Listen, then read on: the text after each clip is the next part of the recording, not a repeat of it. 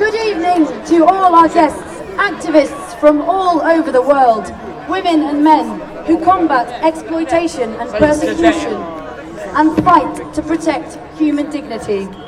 Welcome to all of you to Tunisia, the birthplace of the Arab Spring. We would never have been able to welcome you here if it weren't for the Tunisian men and women who sacrificed themselves in the name of dignity, freedom, human rights and revolution. Tunisia, like the rest of the world, has suffered greatly at the hands of global financial institutions and neoliberal economic policies.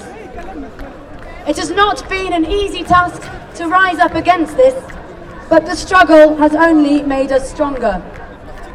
Since 2002, the activists of the Tunisian civil and social movement have been supporting student movements, workers who lost their jobs when the textile industry collapsed, and other unemployed people who, who have been protesting for their rights.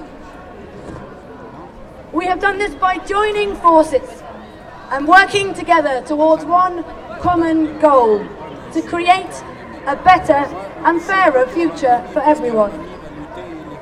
The uprising in Redeyef in 2008 demonstrated the strength of our people and acted as the spark that ignited our first revolution. Later on, when the spirit of the second revolution was unleashed in Sidi Bouzid on 17th of December 2010, we were spurred on by your support, which empowered us to demand the freedom we deserve.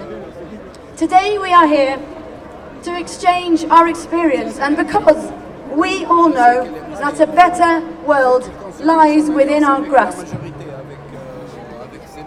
Back at the first forum in Porto Alegre, no one could have imagined that the 12th World Social Forum would be held right here in Tunisia.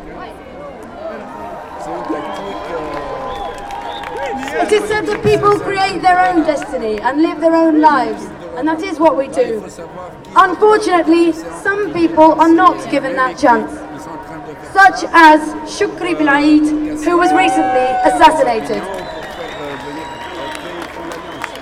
We will continue our fight for dignity, freedom, justice, and peace. And we will make our own destiny no matter what happens and no matter how many sacrifices we have to make.